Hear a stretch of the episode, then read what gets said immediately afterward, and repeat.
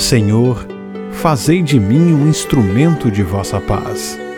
Onde houver ódio, que eu leve o amor. Onde houver ofensa, que eu leve o perdão.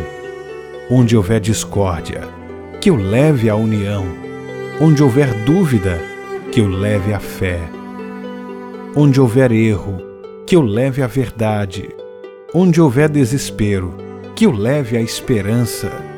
Onde houver tristeza, que eu leve a alegria.